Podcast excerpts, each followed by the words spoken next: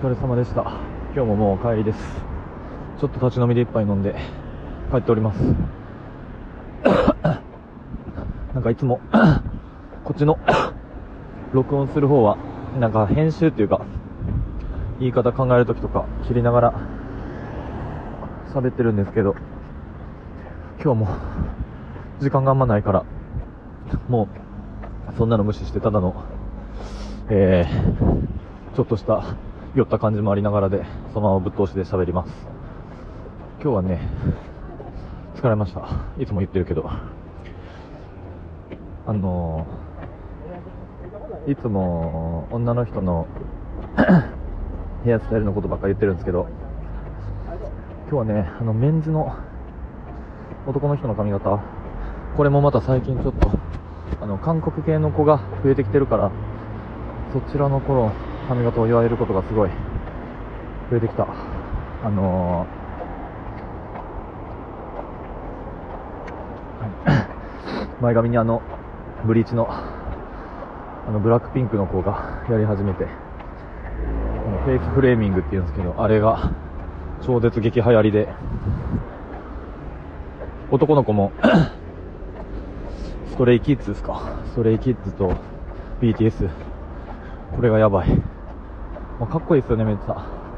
切り方が別に難しいわけじゃないんですけどやっぱその子に似合わせていくってなるとバランスとかね雰囲気が、まあ、そういう髪型をしたいっていうことはそれなりの服装とかをしてるから合わせやすいんですけどやっぱりメイクしてたりとかね男の子も。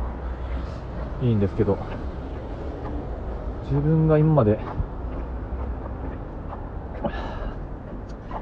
髪型の提案はできる。提案っていうかもうもうバランスに慣れていくしかないんやなっていう感じです。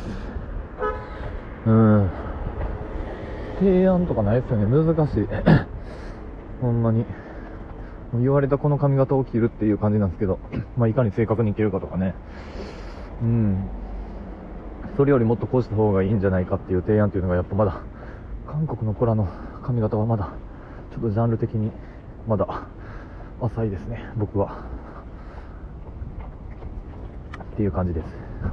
別に何の身もないような会話ですけど。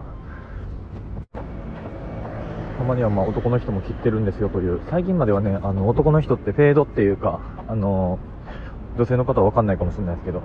あの刈り上げ刈り上げスタイルがあの神戸はね多いんですよ。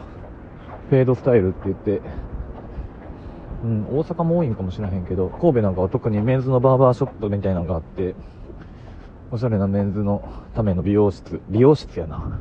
床屋さん、おしゃれな床屋さんっていうのが結構テレビで上げられるぐらい あって、僕もフェードスタイルは好きなんですけど、今はなんかちょっとやっぱ若い子とかね、お客さんは韓国系が増えてきたんかなっていう感じです。